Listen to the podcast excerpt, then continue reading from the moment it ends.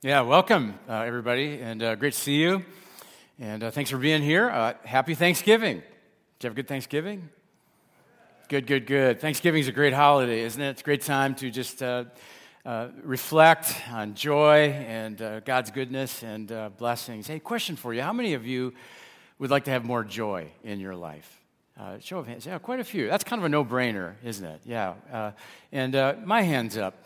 You know, I'm in a group, and uh, we read a book this, uh, this year, probably my favorite book that I read this year. It's called One Word That'll Change Your Life. And a great book that I would recommend uh, to you. The big idea of the book is you choose one word, and you focus on that one word for the next uh, year. And so I prayed, and I really sensed God nudging me to choose the word joy and uh, just develop, try to develop more joy in my life over the course of the year. And uh, many of you probably say the same thing. You'd like to have uh, more joy in your life. But the reason I chose joy as my one word, if I'm being honest, is because I'm really, really good at what we're going to talk about uh, today. I'm not proud of it, but I'm really good at complaining. And complaining is the number one barrier that keeps us from experiencing the joy that God wants us to have in our uh, life. Well, today we wrap up uh, the series called Me and My uh, Big Mouth.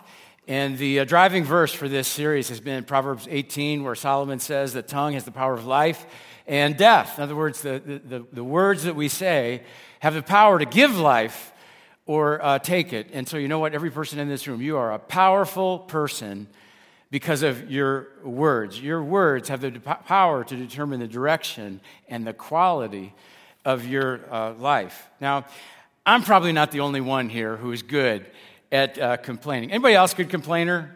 raise your hand. Oh, yeah, quite a few. Yeah, quite a few of us good at uh, complaining. Uh, how many? How many of you? Uh, I'm curious. How many of you, when I said that we're going to talk about complaining uh, today, how many of you said, "Do we really have to talk about that? Couldn't we talk about something else?" Anybody complain when I said we're talking about uh, complaining? Many of us complain. Let me ask you another question. What is it that you complain about the most? You know, be honest with yourself. What do you complain about the most? Now, if I'm being uh, transparent uh, with you, number one for me, I complain about all the stuff I have to get done. I complain about being busy, which, uh, you know, whose fault is that? That I'm too busy? It's my own fault, right? But I still complain about it. Uh, that's my number one complaint. Probably number two, I complain about aches and pains. I'm getting older and I have more aches and pains. Yeah, poor me. Yeah, so what about you? What about you? What do you complain about? Maybe some of you here, you complain that you're not married. Uh, some of you complain because you are married, right?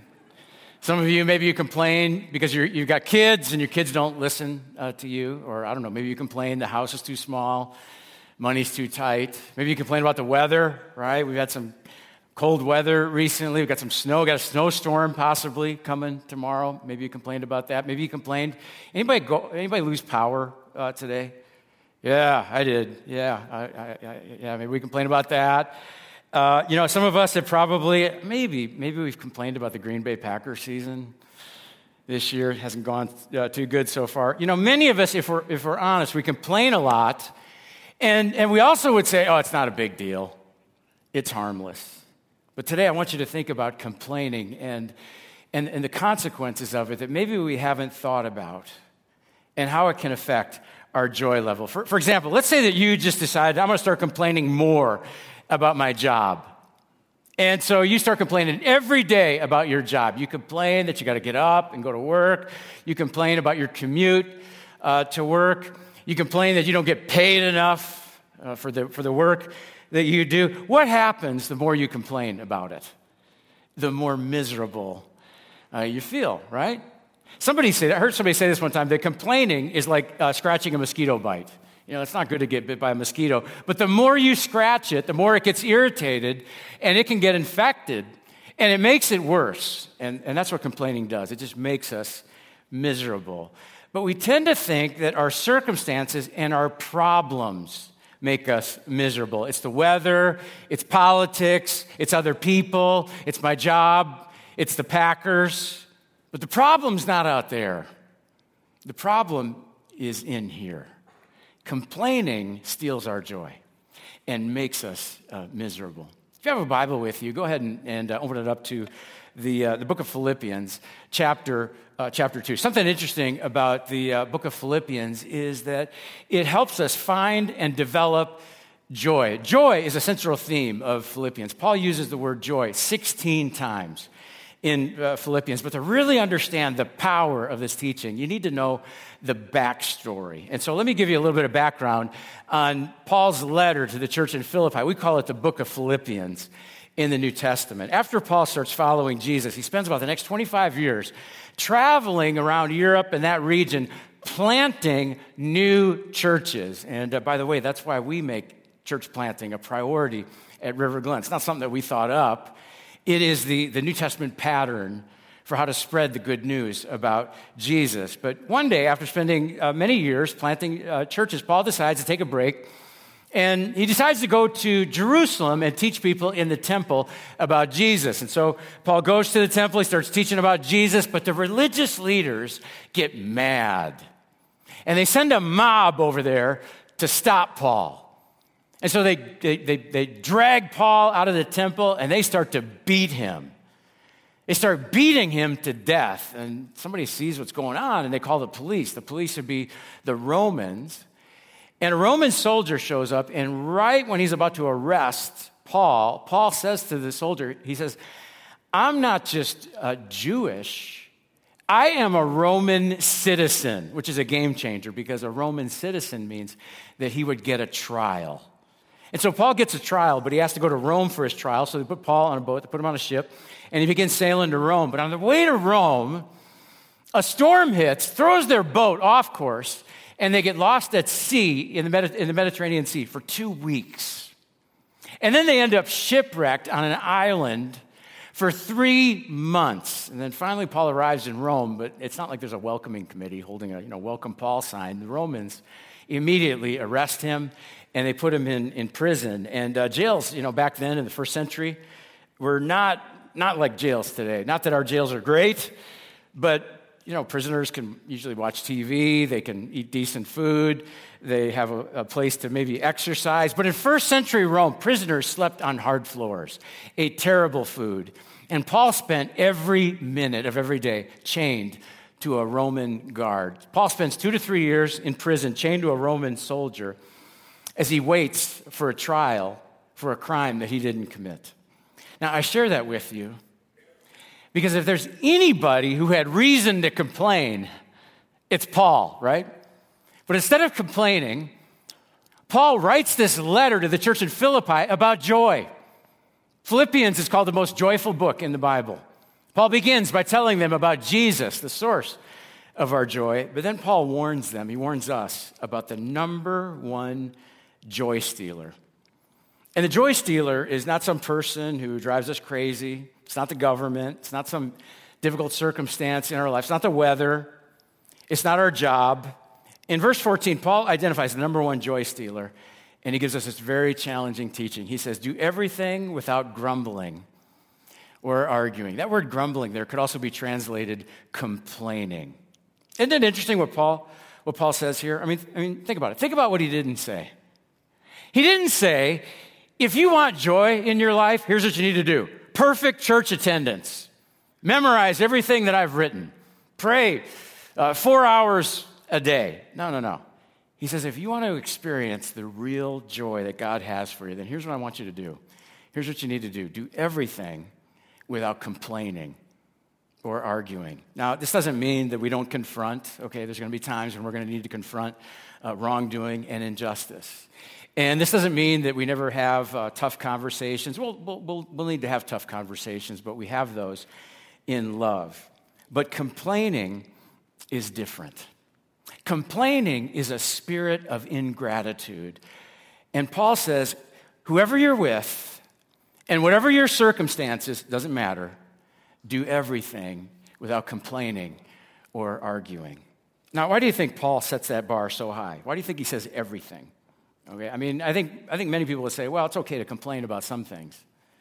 Paul says, no, uh, do everything without complaining or arguing. Here, here's why. I, I think it's because Paul knows that joy, joy and complaining cannot coexist. We get so caught up in the negativity and what's wrong, we miss what's right and good. Joy and complaining cannot coexist. When Paul wrote this verse here to the uh, Philippians, many scholars think that he was actually thinking back to his own people, the Israelites, and the story of how complaining sabotaged their joy. In fact, at one point in the story, they live as, as, in captivity as slaves to the Egyptians. They live, as, they live as slaves for hundreds of years, and they complain to God. And finally, uh, God hears them and responds and sends Moses. And God issues 10 plagues, and uh, God sets them free. God even parts the Red Sea for them. He provides them with food. He makes sure that their clothing doesn't wear out. But guess what these people did during that whole time? They griped and they whined and they complained. Listen to what uh, they say to Moses in Exodus uh, chapter 14. And as I read this, I want you to imagine hearing this in the most whiny voice that you can imagine. I'm not going to try and do it for you because then you'd know how good I am at whining. And, uh, but I want you to just imagine hearing this in a whiny, complainy voice. Okay, they said to Moses, Was it because there were no graves in Egypt that you brought us to the desert to die? What have you done to us by bringing us out of Egypt? Didn't we say to you in Egypt, Leave us alone, let us serve the Egyptians? They didn't actually say that, I don't think. It would have been better for us to serve the Egyptians than to die in the uh, desert. Now, think about what they said here. They said, Moses, we had it better getting beaten as slaves in, in Egypt, getting treated as, as slaves than we have it now with you.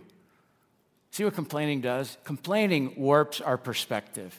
It distorts our thinking. But listen to how Moses responds to them. This would have blown them away. Moses says, says this He says, You are not complaining against us, but against the Lord. Us would have been uh, Moses and his brother Aaron. You're not complaining against us. You're complaining against God. See, they thought they complained against Moses, right? Moses says, No, no, no, no, no. That's not how this works. You have actually complained about and against God. Now, I want you to imagine something. Imagine if we viewed complaining in this way. Imagine if we thought about complaining, not as complaining about the weather or the traffic or the government or your spouse or your kids or your, or your job. Imagine that you weren't really complaining against them. And every time we complain, in God's eyes, we complain about and against Him. Because that's exactly how Paul wants us to see this. And, and the reason he sees it this way is because Paul clearly understood the source of uh, complaining. I want you to think back to that question I asked earlier. What do you complain about the most? Okay? And then I want, to, I want you to think about this next question Why do you complain about that? Why do you complain so much about that? I think once we get beneath the surface, here's what we discover. The reason I complain is because I think I deserve blank. I deserve blank. And, and so we complain about it. And so here's the source of our complaining. When we complain, it's because of this I'm not getting what I think I deserve from God. And it's it's a sense of entitlement. The source of all our complaining is entitlement. Entitlement is a spirit of ingratitude that says, God owes me more.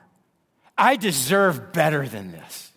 I deserve more. And, and that's why Paul says we should do everything without complaining or arguing, because the sense of entitlement, it, it dishonors God and it steals our joy, makes us miserable.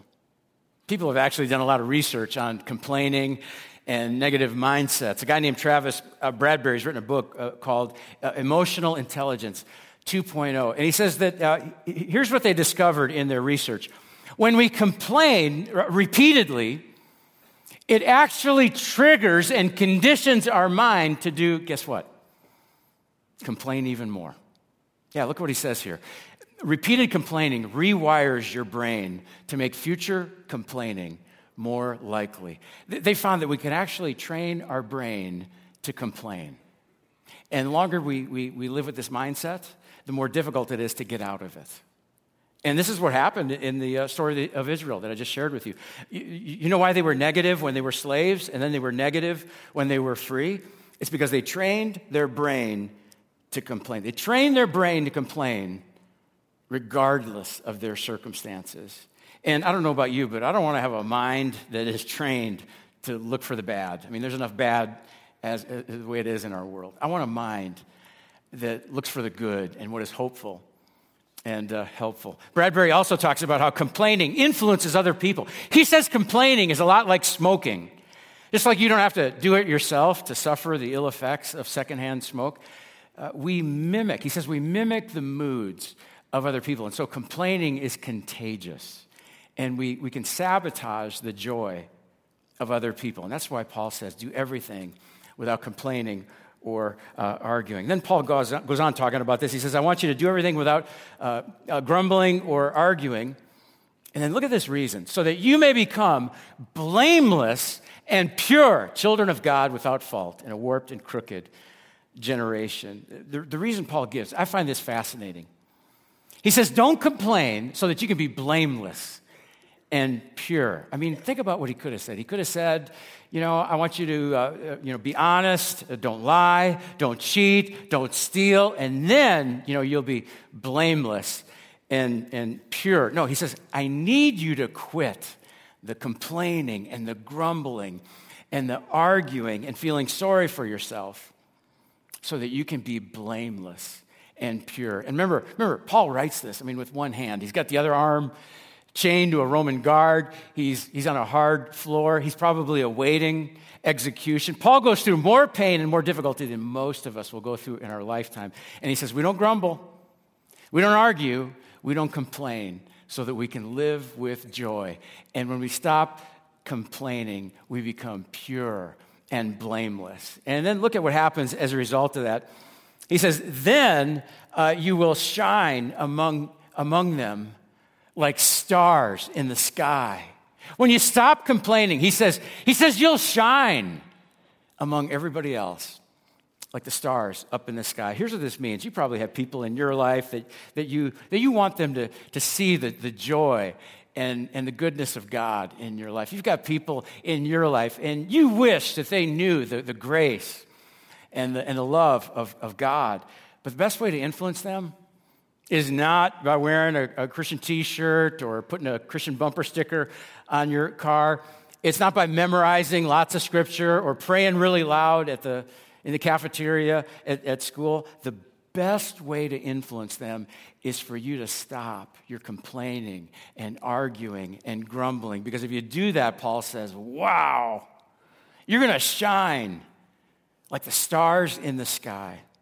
Now, Paul wrote this long before social media came along, right? But can you imagine what would happen if, if all of us, can you imagine what would happen if all Christians stopped complaining and arguing on uh, social media? People would look at us like somebody must have hacked into your account. I mean, what happened? You know, you know, you, you, you say all these nice things. Somebody hack in and say these these nice things. I don't see rants about the government or all the problems or all the, the, the negativity. Because the moment we stop all the complaining and arguing and, and, and gossiping and grumbling, we stand out like bright stars in the universe. And Paul says people will look at you and they're going to go, There's something different about you. You have joy. Something interesting about, about stars Stars always emit light, okay? But we don't really notice stars during the daytime. You notice stars at nighttime, in the dark. And like Paul, the darker your circumstances, the darker the place is around you, the, the, the, more people will notice your light shining. The more people will be influenced by your joy. And they're going to want what you have. And then uh, Paul uses this fascinating phrase he says, But even if I'm being poured out like a drink offering on the sacrifice and service coming from your faith, I am glad and rejoice with all of you. So you too should be glad and rejoice with me. That phrase there where he says poured out like a drink offering refers to pouring wine on a fire. Sometimes when they would make a sacrifice to God, they'd pour wine on the fire, called a drink offering, and it would just vaporize. And the, the, the vapor would just billow upward, upward, and it was, it was done as an act of worship, to express worship to God. But I want you to notice this phrase, poured out, is present tense. He's not talking about his death. He's not looking forward to his his death. He's talking about the, the present tense. And notice he uses this word, uh, rejoice, two times in this scripture. Paul says, Here's the reason I don't get bitter. Here's the reason I don't complain while I'm in prison. It's because I know my role. And my role is to pour my life out for others. See, Paul didn't put himself at the center, he put Jesus at the center. And here's what Paul did he lives in prison for two to three years, chained to a guard. The guards would take turns. And he says, You know who the real prisoner is? Every eight hours, I get chained to a new guard. I've got a captive audience, and I can tell them about Jesus. I get fresh meat every eight hours.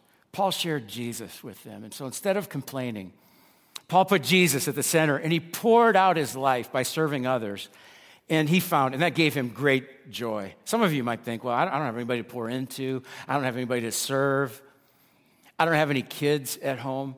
Hey, listen, we, we got a great place for you here. We've got lots of children in kid life, and middle schoolers in the edge, and high schoolers in life. We've got a lot of children and students who would love to have an adult like you to pour into their life, and it'll become a source of joy for you. Instead of consuming, consuming, consuming, you decide, I'm going to find somebody younger than me, and I'm going to pour into that person. I'm going to help that young person avoid some of the mistakes that I made. And Paul says, When I pour out my life to serve others, I rejoice because I've given, because I've given of myself. How about husbands and, and wives? Do you spend your time thinking and talking about how your spouse doesn't meet your needs, complaining about your spouse? Or do you pour out your life and serve him, serve his needs, serve her needs as best you can? That's how Paul found joy, by pouring out his life, and, and we can too. And so I want to try and pull this together. And I want to give you two very practical principles, two practical challenges that'll help you experience more joy and complain less based on the example and the teaching of Paul. Here's the first challenge if you can change your circumstances, then do something about it. If there is some problem or uh, circumstance in in your life that is uh, negative, unpleasant, or wrong that you wish you could change and you can do something about it, then do something about it. In other words, don't pretend everything's okay when it's not. It's not a sin to notice something is, is wrong, but when we complain and complain and complain and we don't do anything about it, it turns into sin. And so if you can, you can do something to change your negative situation, then change it. Some of us might need to get some outside help to change our, our circumstances. Maybe you need to spend some time with a, a Stephen minister a marriage mentor, maybe a professional Christian counselor. Maybe some of us need to go to celebrate recovery on Monday night. Maybe some of us need to admit that we've got an addiction or a problem. Maybe some of us need to go to Financial Peace University and learn how to create a budget. Maybe some of us need to take a step of faith with God that we keep putting off. Maybe you've come to faith in Jesus, but you've put off baptism. But baptism will help you feel forgiven and cleansed, and it will increase your joy. If you've never uh, been baptized, we've got a great opportunity coming up for you in, in, in two weeks. It's real easy. Okay? We got everything that you need. We just need you to, to fill out that uh, baptism card in the seat back in front of you. You can take it to the uh, uh, Connect Wall or the, or the Welcome Center after the service. Paul would say, hey, if you can change your circumstances and you can do something about it, then do something about it.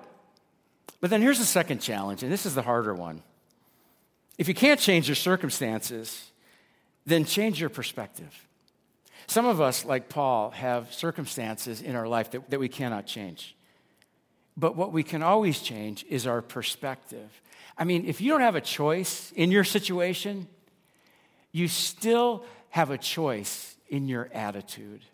In other words, you can change what you say about it. You can change what you think about it. Like Paul looked at those chains in prison and he said, This is a chance for me to shine like a star and put Jesus at the center and serve others and advance the, the, the gospel in, the, in this world. And so I wonder, what do you find yourself chained to right now that you cannot change?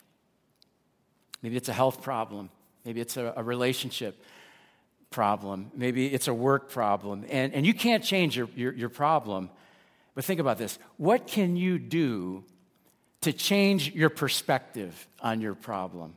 Let me show you a couple formulas. This first one is, is, is the wrong way. This is how many people re- respond to circumstances that they cannot change. They, they complain and they argue about it, and it just, it's, it's, it's about entitlement. We think, I deserve more from God, I deserve uh, better. And the longer we follow this formula, it just makes us miserable. It's a joy stealer. And the more difficult it is for us to get out of this mindset. That's why Paul says, do everything without complaining or arguing. Here's the formula that Paul followed Paul puts Jesus at the center of his life, and he pours himself out for others out of gratitude for God.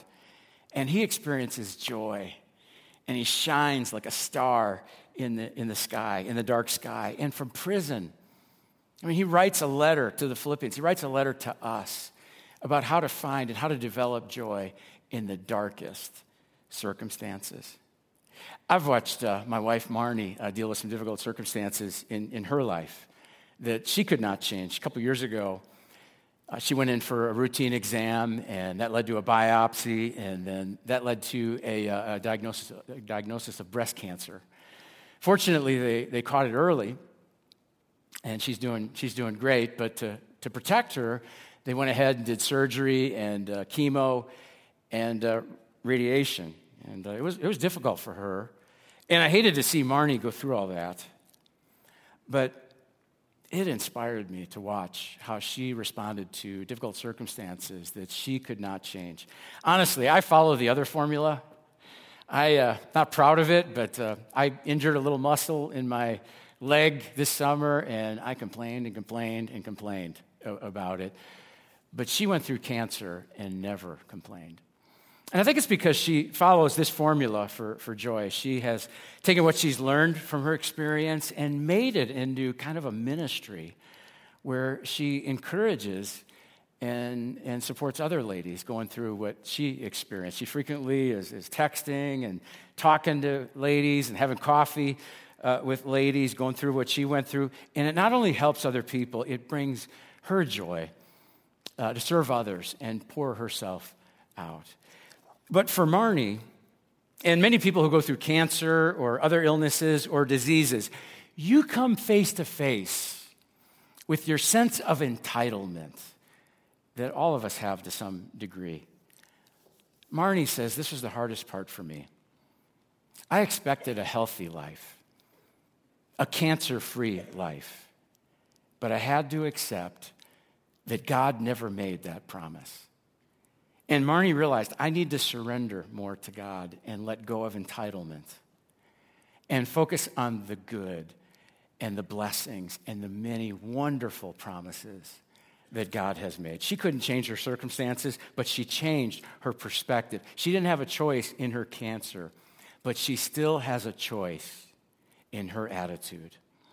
Now, I don't know what you feel chained to today, and, and I know some of you are going through some very difficult circumstances, but the real joy stealer is not out there, it's in here. And that's why Paul says, do everything without complaining or arguing.